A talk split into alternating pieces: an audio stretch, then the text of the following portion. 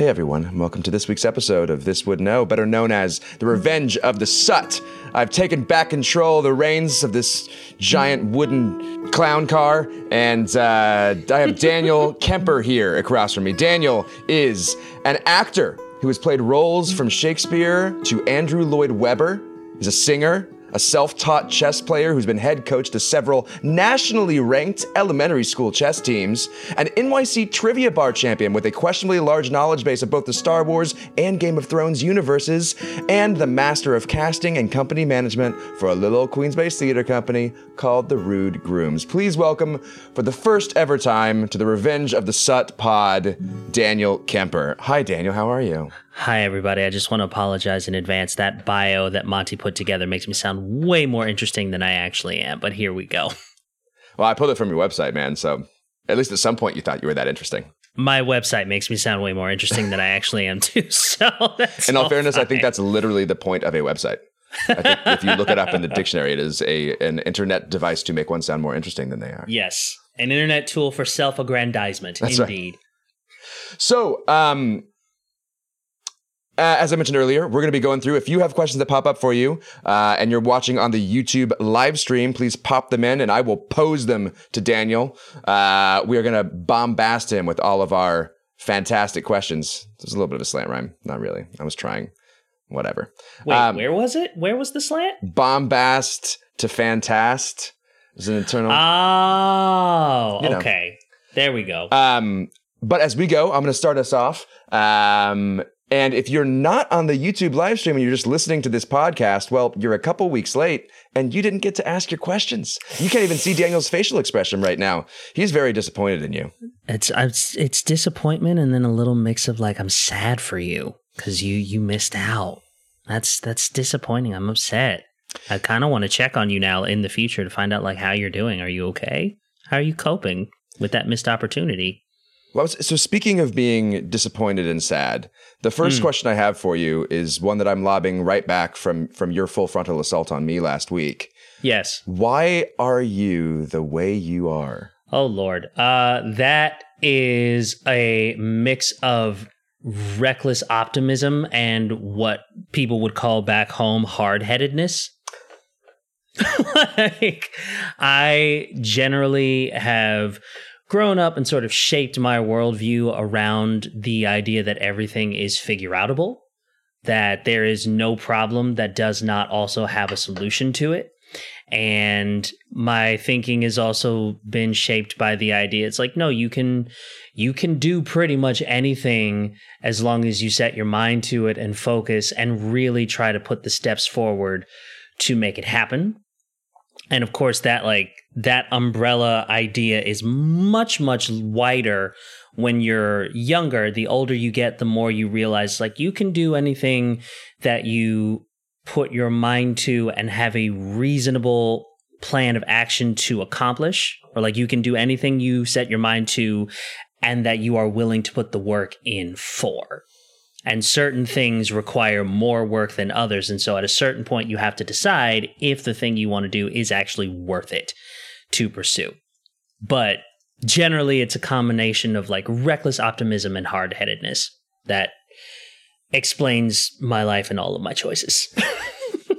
so, on that, bouncing off that idea of everything is figure outable, have you developed like a like a baseline problem solving methodology that you use if you're like this shit's crazy i know i'm going to start by a yeah so, what I generally tend to do is I will either do one of two things. I generally lean toward starting at the end because if I know in my mind what the end result looks like, then I can sort of work backwards and figure out a way to begin. So I know that if I want to end up over here at point C, that means that thing B has to happen, and thing B can't happen unless I do object A over here. Or if it's something that is just a ton of black boxes, then I will just try to do one simple thing first. It's like, okay, just do this. You know that this thing has to happen, so just do that to start with. And the starting of it will then move you forward to get to where you need to go. Cool. Yeah. So then on that on that question, I mean, this we'll we'll get more into the the artsy fartsy stuff later, but uh, with with all of that, with starting at the end, doing little chunks, and then particularly the idea of just putting in the work. Do you do you believe in talent Yes. as Yes, se- as something separate from hard work?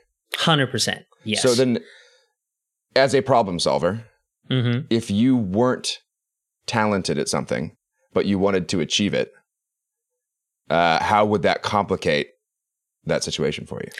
just means that you have to work harder than somebody who has a natural affinity for it. For example, uh, my day job as a chess teacher, I'm surrounded by teachers, I'm surrounded by educators who have a greater affinity for teaching than I do. They are just, they are naturally more gifted teachers than I am. I also am around other chess teachers who are more naturally gifted players than I am. There are certain parts of understanding it that they just have a natural affinity to. Mm. Um, through no through no fault or grace of their own, it's just something that for them it makes sense in their brain in a way that I just have to work at. And so I know that for me, there are some steps, and not just teaching, and not just in chess, but in other things, even uh, theater and artistically related. There are some things that come naturally to other people that I know for myself I don't have that particular skill set so I have to divert more focus and energy into making sure that I can pick up the pick up the slack in my own brain or like or even in some cases in my own body And it, so, how do you how are you able to clock in yourself those areas where you don't have the same natural affinity or or talent or whatever you want to call it, and that you have to put that extra time and focus into? So again, it's sort of the same thing of figuring out little steps that you can take or little milestones. For example, I'm not the most gifted dancer that's ever existed. Um, I beg It's- to, I beg to differ, but it's a it's a thing that doesn't really come natural to me. Like learning choreography has always artistically been a thing that is very difficult for me. Like you take our master of movement, Bridget Bowes, you give her like a 16 count of choreography, you show it to her once, maybe you need to show it to her twice, but she's got it down. yeah, you definitely For don't need to show it to her twice. Yeah, you don't need to show it to her twice. For me, you show me a 16 count bit of choreography, and I'm going to need to walk through it literally step by step, count by count. And then once I have all of the individual movements, I can then start chaining together phrases. Like maybe once I have all of the individual movements, then I can start to connect the first four counts. And then once I have the first four counts, I'll move on to like chunking out the next eight and then so on and so on, and then figuring out how they move together. But I know for me, because I'm not naturally talented as a mover, those are sort of the steps that I have to take to do a little bit more to make sure that I'm at least competent in that area. So uh, I, I want to go back to the beginning of this question, but first I want to uh, investigate that further. So when you're when you're in that situation, you're doing something that you don't feel as inclined towards, as talented at, whatever, whatever. Uh, dancing, for example, do you does that challenge become equally pleasurable for doing something that you do have a natural affinity for, like acting? Or is it more pleasurable because you're achieving something that is unexpected, or is it less pleasurable because because of the effort required? It's initially less pleasurable because I don't like, I generally find situations where I feel lost or adrift as like as uncomfortable. And not in a and not in a challenging way as like oh this is going to make me stronger at this or better at that it makes me feel uncomfortable in a way of like i don't know what's going on Mm, and I just, I'm a person who likes to know. I like to be able to know. I like to be able to have my bearings. And so to feel completely adrift is not a, is not a thing that I'm, that I'm in, inclined to sit in for a little while. And what was the second part of the question? Uh, I hadn't asked the second part yet. So the second part Oh, yet is kind of bringing us back. Um, with that, with what with what you believe as a that the uh, talent exists, but there's a gap there that can be bridged or at least caught up to with with additional labor and additional effort and work. Do you think that there is is this is that bridge or is that gap fully bridgeable or is there are there some things that if you're just not talented at you can put in all the work you can get fine but you won't ever pass a certain place I tend to think that that really comes down to the individual. I think that answer comes down to the individual because if you take if you take somebody who is naturally talented but not necessarily a hard worker and you take somebody who doesn't have a natural talent but is going to work harder then I think you can get to a point where those two are are on par, or maybe even the second person eventually begins to surpass. But I think if you take somebody who does have a natural talent and is willing to put in the work to better their craft, I think that eventually, on a long enough timeline, that person or that individual is just going to get to a point where they become singular in their field. And you can look at this Mm. in almost all aspects of of art and entertainment or even through all walks of life. It's the reason that Michael Phelps is such a prolific is such a prolific swimmer. You know what I mean? Because not only does he work hard at it, but he's also naturally gifted as well. You look at like why Michael Jordan is such an iconic basketball player. And Michael Jordan obviously was naturally talented at it, but he also works incredibly hard. You look at the people who are at the very, very top of their field, and it seems like they are something like a phenomenon. I think that is what happens when you get to the combination of natural talent and hard work and dedication to the craft. But I think that those I think that those examples are very rare, which is why we highlight them so much. But in general, in general, I think it really does come down to the individual. There's a metaphor from The West Wing that I really like that answers this question. Um, it's a conversation between the vice president and his eventual chief of staff, where he asks him if you've got two guys on a baseball team, two guys running from home plate to first base.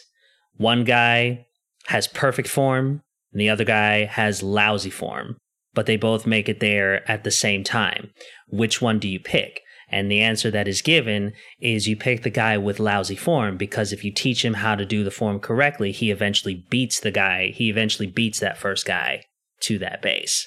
and you literally just perfectly transitioned me into my next question which is skipping ahead in what i had planned but we're going there in this line of thought right away so as so a i've so loved having you on board as casting director for rude grooms it's been Well, like that room is just a delight uh even on the backside of the table which i usually find horrifically anxiety inducing um and uh so we'll talk more about that later but first i want to ask how does this apply when you're in that position? When you're when you're looking at actors when you're the one who gets to choose um, the great form or the messy form that it that get to the plate at the same time how does that factor into your equation as a casting director So when I don't have so let me preface by saying I don't have too too much experience as a casting director. I think Romeo and Juliet was probably the first really substantive at bat to go along with the baseball metaphor that I've had with casting and the big thing that I was looking for in that room, I tried as much as possible to look for the people who made me forget that I was trying to cast a show. I really tried to look at what people were bringing into the room and think to myself, am I watching the choices that you've made? Am I watching your technique? Am I watching something that you planned out at home and said, I'm going to bring this into the room? Or am I actually watching you tell me a story? In this 1 to 2 minutes that you're that you're bringing in of a monologue or the prepared sides. Am i sitting here in my capacity as a casting director or am i watching you as an audience member would? Am i actually listening to you because i'm watching you ask the questions? So i think what i really look for is somebody who makes me forget that they are acting and is doing what we were taught to do on the first day of acting school, who's really telling the truth of an imagined circumstance. With that, to dive deeper into, because I'm really interested in how your brain functions with regards to this idea of like, there is talent, but there is also work ethic, and there is this negotiation between the two. So maybe mm-hmm. then the better question to ask is when we're at the end of callbacks, when we've got eight Juliets, for example, all of right. whom we would love to see their Juliet in, in, in, our production, but we have to pick one of them. Right. Mm-hmm. And so now we have to fight with each other over which best option we get to go with. Right. So at, at that point, does this does this mindset start to affect um, how you make those judgment calls, or is it still just did you tell me a story? It's yeah, it's it's a little yes and no. So when we get to that point, when we're talking about the final round of callbacks, what I generally tried to do was think of a list of character traits of the role that we were trying to fill. Like what if I had to describe this character in a series of adjectives or in one sentence. It's like this character is this, they are this, they are this. So it's like those are the qualities that I'm looking for in someone's interpretation. But then I also would look at first of all who came in prepared because you can tell especially in in a callback situation you can tell who prepared and did the work and versus what, somebody. What does prepared mean to you? So if you if someone has an ease with the language, if they have a clear point of view about the text that they are delivering, if there are choices that they've come in with, like if I can tell that their interpretation of this character has a point of view and I can see very clearly how they feel, mm about the situation that they're in for those pages of dialogue versus somebody who is maybe coming in with a couple of choices, but you can tell that a lot of their brain power is being focused on this line's got to come here. I have to make sure that I put this word in. And then, like, over here, this thought leads to the next thought because it's not fully in them. It's not in their body in a way that tells me that they can throw the lines away or that there's an understanding of the character that they have reached. They're stuck in week two of rehearsal, basically. Exactly. They're stuck in week two of rehearsal, and I'm looking for somebody who's coming in like ready for dress rehearsal. So you expect dress rehearsal at the callback? Yes. Not, I know obviously it's different because at a callback, at the most, you're looking at what, maybe three to four pages of dialogue.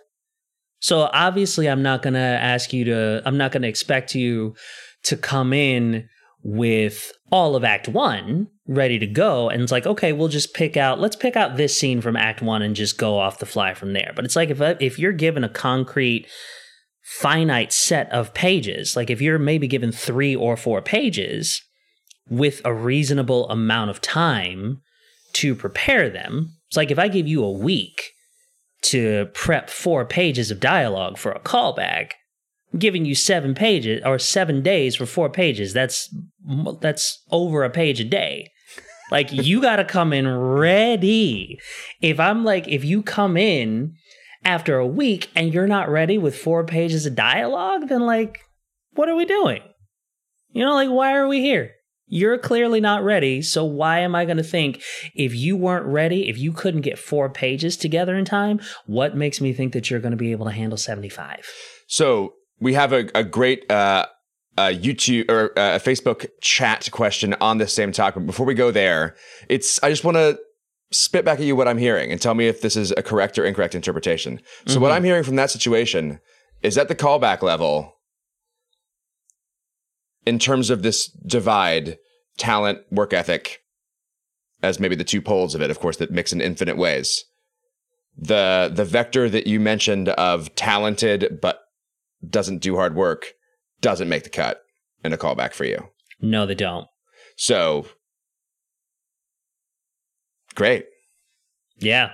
No, they don't. They really don't because like I said, you can tell when somebody's unprepared and at that point I don't care like it doesn't matter to me how naturally gifted you are or if you're able to like have a moment that is really strong and really beautiful Mhm. in the room if i can tell that you have not prepared that makes i've got to think about the long timeline especially in the way that we work where we only have 10 days of rehearsal you know what I mean? Like if you're not ready now with the little bit of time, with the little bit of pages and time that we've given you, if I put you in a crucible situation, it's like, well, Mhm. listen, this is going up in 10 days. Mhm. So you have to be ready. I'm just, I'm not going to feel comfortable trusting that person to be in a room where not only just me and you and the company, but like other people are counting on them to have their thing together. So I would much rather, in that situation, I would much rather take the person who is a hard worker than the person who is naturally gifted but doesn't fully commit, if that makes sense. Oh, that makes sense. And I think that is where to end that little bit of the convo because that's a great point to leave it on. uh, Chris Rockwood asks on this um, Is it sometimes simply a gut dislike for the individual, even if they're talented and hardworking, but they just piss you off? Does the project always top, or, or uh, I think this is still part of the same question, Chris. Let me know if I'm wrong. Or does the project always top the personal? I mean, I'm not going to I'm not going to bring in a person to a room who's a jerk. So, yeah, it's it's like it would be like any other job interview or it would be like a first date or if you're just meeting like new friends for the first time. Somebody can be smart and funny and really charming, but if if someone is disrespectful, if someone is rude, if they're inconsiderate, you got to remember like an audition, an audition is essentially an interview. It's essentially like, here's why I think we should work together. Here's why, or if you're an actor on the other side of it, it's like, here's why I think I would be a good fit for your produ- like for your project, for your company, et cetera, et cetera. So I'm assuming that what you're bringing to me in the room is deliberate. I'm assuming that what you're bringing into the room is intentional. And so if you're Mm. intentionally coming into the room with like rude or disrespectful energy or just like unkind energy, like if that's what you're putting out there, then I'm going to assume that's who you are because that's who you decided to show up as that day. Like that was a choice. What if what And if what if it's not overt behavior? What if someone does all the right things, but for Mhm. whatever reason, they just give you a skeevy vibe? Does that does that play into your um your weighing of of factors at all? At that point, I would sort of, at that point, I'd have to take a minute to check in with myself and ask why I'm like, why I'm feeling that way about the person. Cause I don't ever want to write a person off just because it's like, I don't know, I'm, I'm getting a bad vibe. At that point, I would probably want to either know or see more.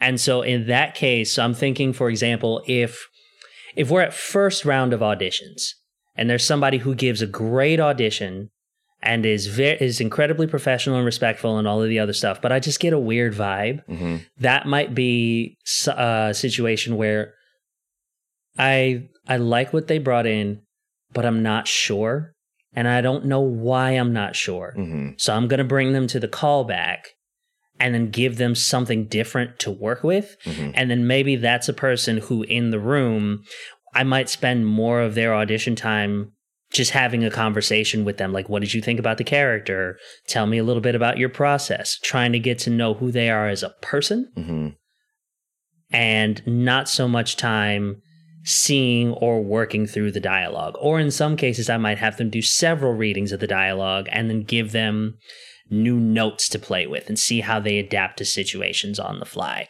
But I never try to write, I try never to write someone off in a room just because I get a bad vibe. Cool. Yeah. Thank you. Well, before mm-hmm. before we go back into the, we'll come back kind of into this zone, but at the other end. But before we do that, I want to throw out um, my personal favorite question that we have so far, um, okay. which is from Annie. Fave dessert? Key lime pie. I know you've already said it, but I I I, I messed up here. Okay. She and Alex, when that question comes up, will Judge Danny be afraid? Reading verbatim, reading verbatim from the YouTube chat. I don't believe it. I am reading verbatim. think- you can go check it yourself. It is I on there. think- Oh, thank you for understanding that we here at Revenge of the Sut. You have filled my vengeance meter to the top. I think I Alex alive. and Annie. I, I think Alex and Annie would never do that to me. I think you editorialized there. I think you changed some I promise you. You know what? I can screen share with you, can I? Hold Okay. on. Get ready. Sorry, audience. It's So, time. It's the time. answer- Do you see this right here? t- Do you see this right here? Highlighting it. Alex and Annie, how could you? How could you? Why? Why? I okay. So, key lime Well, pie. Tell me more. Key lime pie, hands down, without equivocation, because it is the perfect balance. Of it's the perfect balance of soft and crunchy. It is a perfect blend of sweet and tart, Okay. and I generally tend to like citrus-based candy or dessert or sweet things, which I think is just a byproduct of being from Florida. Mm, But yeah, it's key lime pie without hesitation or equivocation. And anybody can fight me on that all day. I have time for that. I have time for that argument. all caps. Annie just made key lime pie for her birthday tomorrow. Because she has good taste. Rock on, Annie. Man, we really are all sitting around the communal wood now. I feel so. Yes, so. indeed. I'm gonna get my. I'm gonna go get myself a slice of key lime pie tomorrow, and uh, and eat it in celebration of you, Annie. I bet Danny will too. Moving on from uh, from someone who I think is probably a complete stranger to you, Julian Kemper. I don't know that guy. What what got Are you, you? are we sure that's not a Russian bot? Uh, probably is a Russian bot. There's a W in the middle, so it sounds like the W Bush. Yeah, okay. Uh, yep. What got you into acting? Oof. Um so that's a long story, but I will try to describe it as succinctly as possible. Yeah, because we don't edit these The- episodes down, so you got to self censor. the very the very first time I remember thinking that I wanted to be an actor was in the fall of I think 1995. My mom was a reporter for the local CBS affiliate and she had a Sunday segment that was about like arts and culture and all the different things that were happening around the greater Orlando area that people could go and see. And it just so happened that right around this time, the national touring company of Jesus Christ Superstar was doing a few dates in Orlando. And so she was going to go and interview a few of the company members for her Sunday segment. And she had an extra ticket to the theater. And she brought me along. I was like maybe eight years old. And the only, I had no knowledge or reference of professional theater or musicals or Broadway or anything of the sort. The only plays that I had ever seen were like children's theater things that had come to our schools. So I had no idea what we were getting into. And then I proceeded to sit there and have my eight year old mind melted by this two hour Andrew Lloyd Webber rock opera. And the, um, the person playing Judas was an actor uh, who is no longer with us, unfortunately, the late great Carl Anderson. He was Mm. actually he was Ben Vereen's understudy for the role of Judas on Je- in Jesus Christ Superstar on Broadway. He is the Judas in the classic film version of the movie. I think He's he amazing played, in that movie. He's he's incredible, just mind blowing.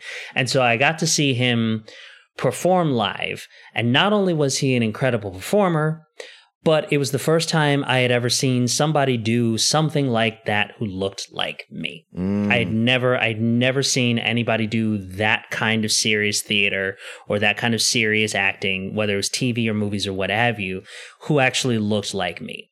The other big part of why it was so impactful It's because my family, like, we grew up in church. So I had heard the story about the crucifixion and the resurrection a million times. And so being exposed to this play, which is told entirely from the perspective of Judas, who firmly believes that he is doing nothing wrong and that he, what he's doing, he believes is the right thing, and that the movement has gotten sidetracked.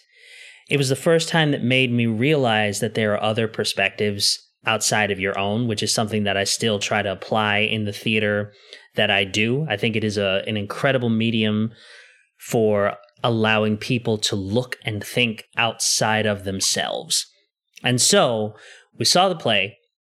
My mom had her press pass and she had scheduled uh, some time to go and do some pre interview stuff with some of the cast members where they were having their cast party at a bar downtown in Orlando.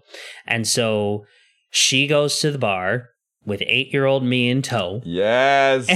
and uh, it was this bar in downtown Orlando. I don't even know if it's still there anymore. It's called One Eye Jack's.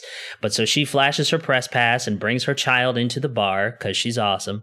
And I got to uh, I got to sit and talk with Carl Anderson after the show. As an she eight-year-old, As an eight year old. She no way. she brought him over to the table where we were sitting and she was like, This is my son Daniel, and he just saw you perform in the show. And he could not have been a nicer or a kinder human being. Like I, I could not tell you to this day what he actually asked me, what we actually talked about.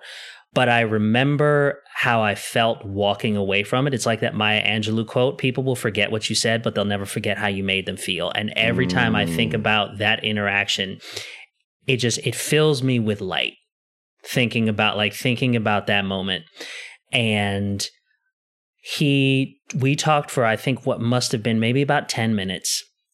And then he said goodbye and then went to join the rest of the cast and I remember very very clearly in my 8-year-old brain that was the first self-actualized thought, the first fully realized thought that I had in my brain where I went that's what I want to be when I grow up. Like that's who I want that's what I want to be. That is what I want to do. And so from there, I was like, great. So I'm going to start doing theater stuff. I'm going to start doing school plays and I'm going to start watching movies and TV with a different lens now. And when I go to middle school, uh, is there a drama club at my middle school? No. So I'm going to start the drama club at my middle school. Is there a drama club in high school? Great. Who do I need to talk to? Um, and then sophomore year, I was like, okay, I know I want to go to school for theater. Where do I want to go to school for theater? I want to go to New York because I want to be a stage actor. So, where are the best places to go to school in New York? Great. So, we're going to set our eyes on NYU and then go from there. And it all happened because of that night, that first night when I went to the theater with my mom and got to got to meet the company and the cast afterward. Well, actors, if you didn't realize why the stage door was important before, now Yep. you know. Yep. That's beautiful, man. Uh, going right off that, another question I was I had on here to ask you that the segues really nicely into. Uh, who are some other of your artistic heroes? Have there been other people who've influenced you in in as major a way? I have an affinity for, like I said, the people who tend to give performances or tell stories that make you think outside of your own perspective.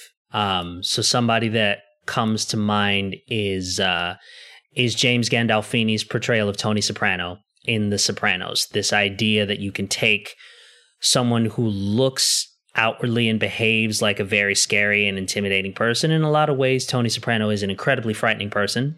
But then to get to look inside that character's mind over the duration of six seasons and see that, like, even though this is a frightening person, he does have fears and he does have insecurities and doubts like the rest of us.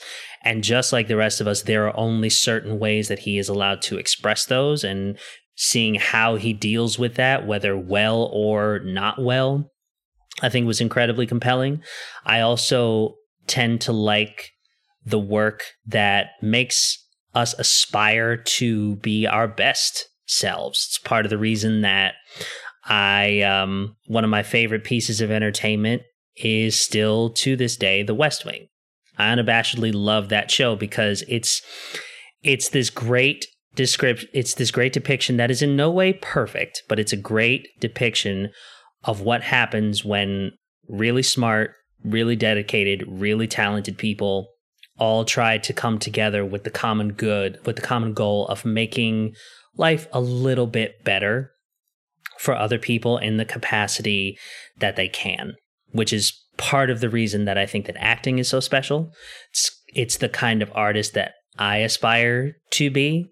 For me, I was actually having a conversation with a friend of mine about this recently. And I think one of the things that is so special and such a gift about acting in the theater is it is a profound way to improve the lives of other people by not only bringing community together in unlikely places but it has the it also has the the rare gift of putting people in a place where they are willingly allowing themselves to have their minds change. They are willingly they're putting them they are willingly putting themselves in a situation to have their perspective open or to maybe think about an argument or a point of view in a way that they might not have before. And it is very rare that you have a medium or a venue where people will enter into that state of receptiveness or that state of openness willingly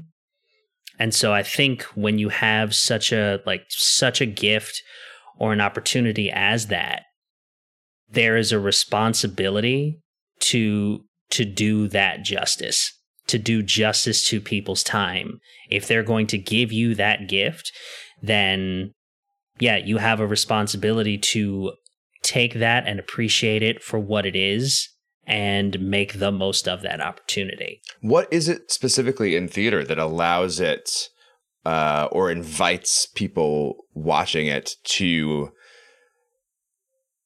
have that potential for a perspective change or have that potential to have a heart opened to a different point of view or to, or to, to deeply challenge a complicated and entrenched personal opinion? I think that where that comes from is partly because whether or not we know it and your the degree of awareness to this depends on the person. But i think whether or not we know it one thing that happens when you go to see live theater is you are witnessing a singular occurrence.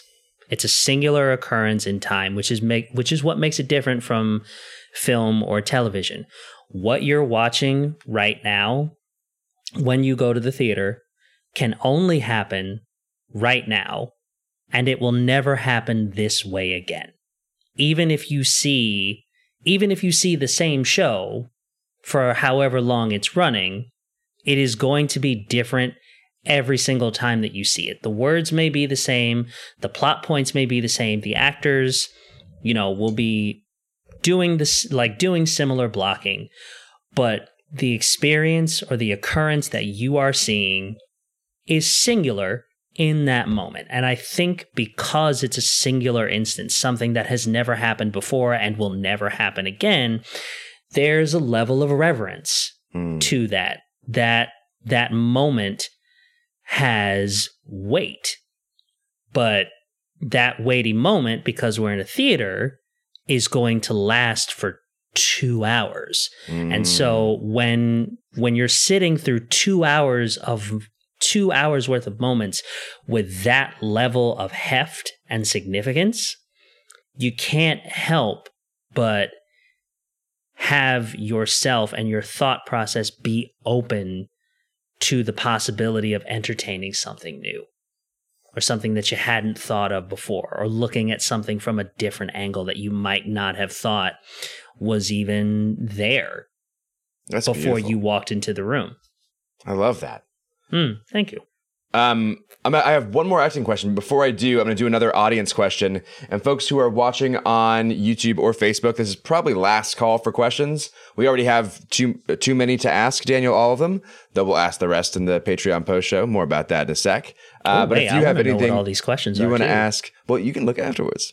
Um, but if you want to, if you have stuff you want to ask Daniel, pop it in there right now. Um, and I will I will do at least one more audience question after this next one, or actually these next two because they're both from the audience. Um, the first next audience question uh, is from Alex. Cats or dogs? Cats. 100% easy, no problem. Yeah, cats. Love them. Including the was- movie. No. no. The movie needs to disappear forever. Great. But right. the animal, cats. If I wasn't allergic to cats, I would love Oh. to have a cat. Yeah. I'm allergic I'm allergic to both cats and dogs. However, there are certain short hair or hypoallergenic dogs that are okay with me. But you would still take the pain of a cat over a hypoallergenic dog. No, I mean if you're talking about what I would have to what I would consider having as a pet, I would take I would take a dog that I was not allergic to. You- You're going to hang out with this animal for 17 minutes. Cats. Cats. Yeah. 100%. Is it masochism? Is it because it will torture you? Is that why? No, it's just because they're super cool. Like, cats are super cool. All right.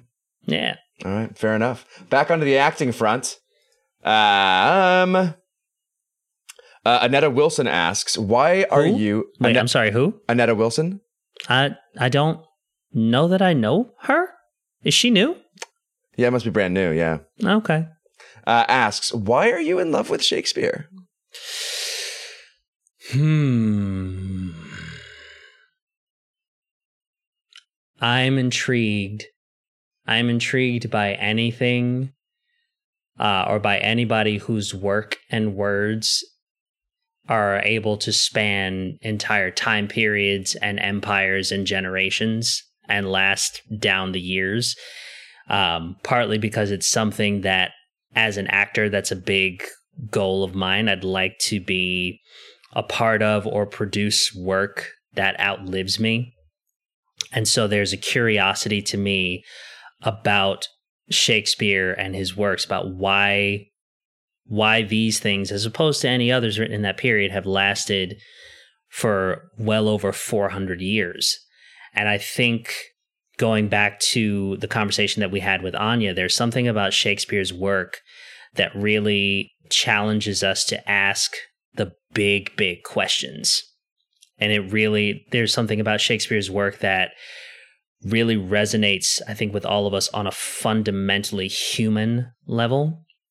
One of my favorite, one of my favorite pieces of text from Shakespeare is uh, the monologue that the Archbishop of York has in Henry IV, Part Two, I believe, um, where he's talking about the the state of the kingdom and he's trying to convince all these people to go to war. And he says we are all diseased and by our surfeiting and wanton hours have put ourselves into a burning fever and we must bleed for it. But he he says, I take not on me here as a physician, nor do I as an enemy to peace troop in the throngs of military men, but rather show a while, like fearful war, to diet rank minds sick of happiness and purge the obstructions which begin to stop our very veins of life. That is Oh, yeah, it's beautiful, but it's it's such this it's this impassioned and like righteous call for justice. yeah. It's this this idea that like we have to get out of this this sense of complacency that is slowly beginning to kill us. And there's uh, he says later on in the speech, we see which way the stream of time doth run, and are enforced from our most quiet there by the rough torrent of occasion.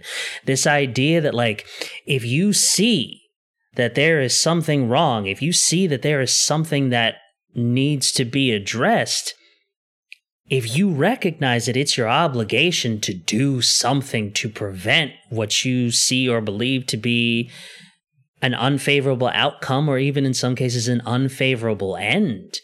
And something that I find is like unique to Shakespeare is the willingness to to challenge those ideas and to ask those questions time and time again throughout his work in a way that there are not a whole lot of other playwrights. The closest one that I can think of in the modern era, in my knowledge, is August Wilson, who does it to the same degree. But just the the willingness to to really ask the question and again get people, whether in the text or in the audience, to think outside themselves and ask like what are you really made of what do you stand for what do you believe in and how how strong is that belief like how much are you willing to how much are you willing to risk how much are you willing to sacrifice how far out are you willing to place yourself on these convictions and say no this is me this is what i believe in and i'm willing to to show and prove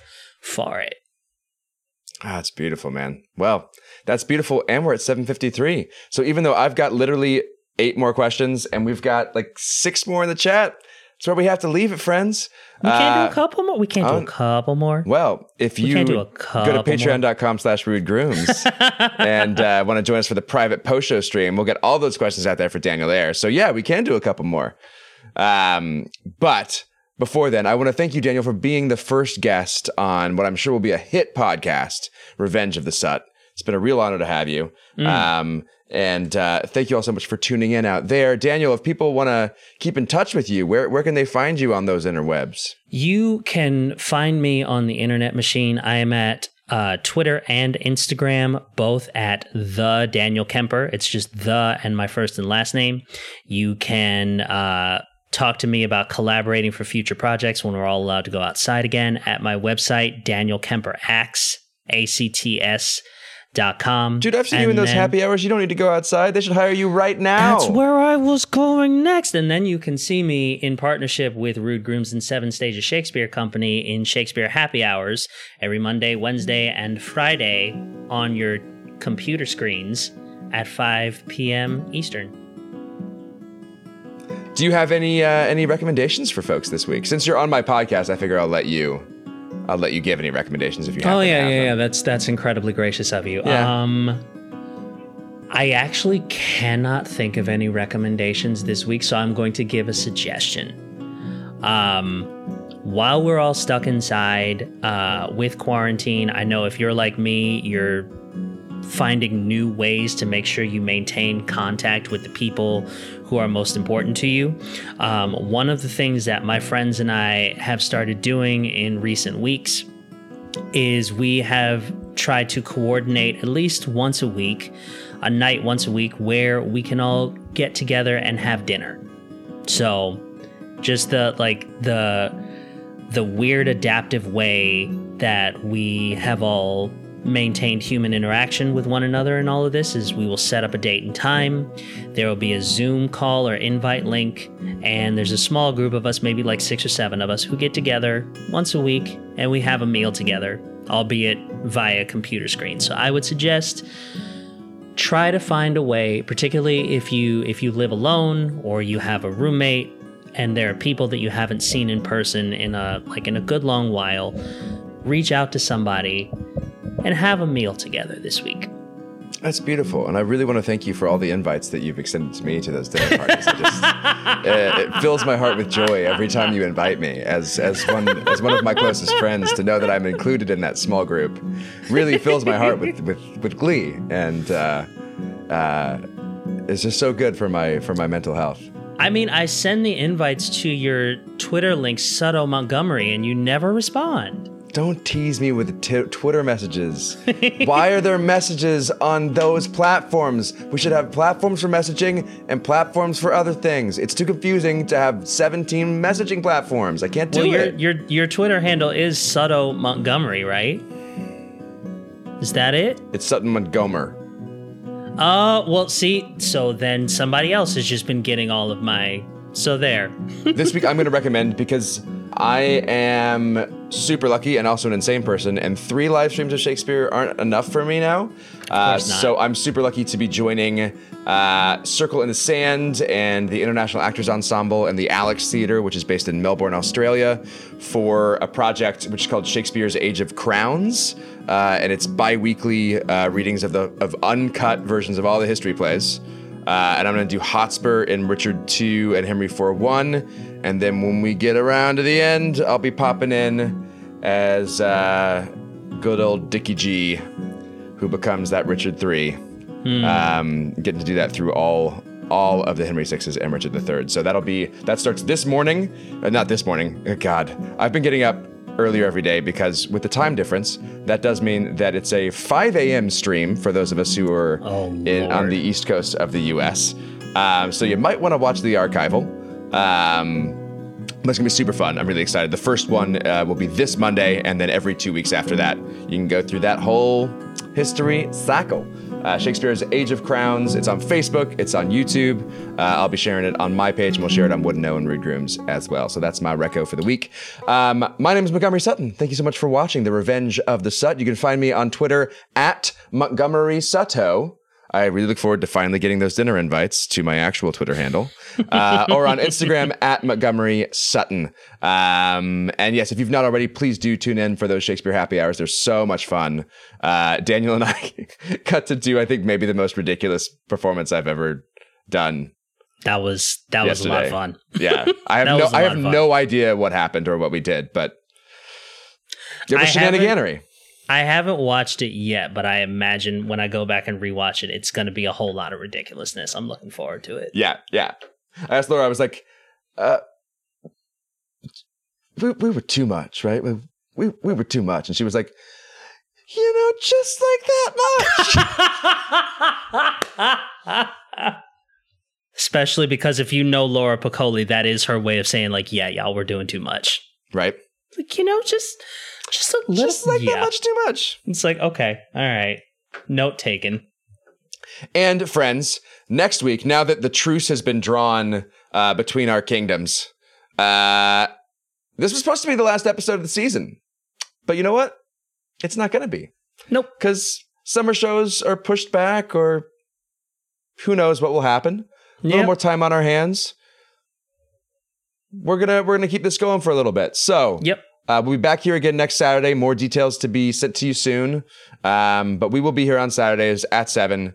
I'm loving this chat format. Um, thank you all so much for throwing the questions in. It honestly makes it so much more fun uh, to play with y'all. So so hope you keep coming back. Hope you keep throwing stuff in. Daniel, anything you want to add?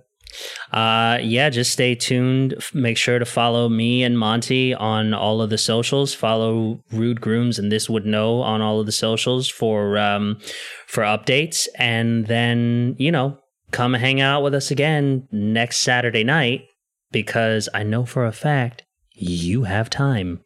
So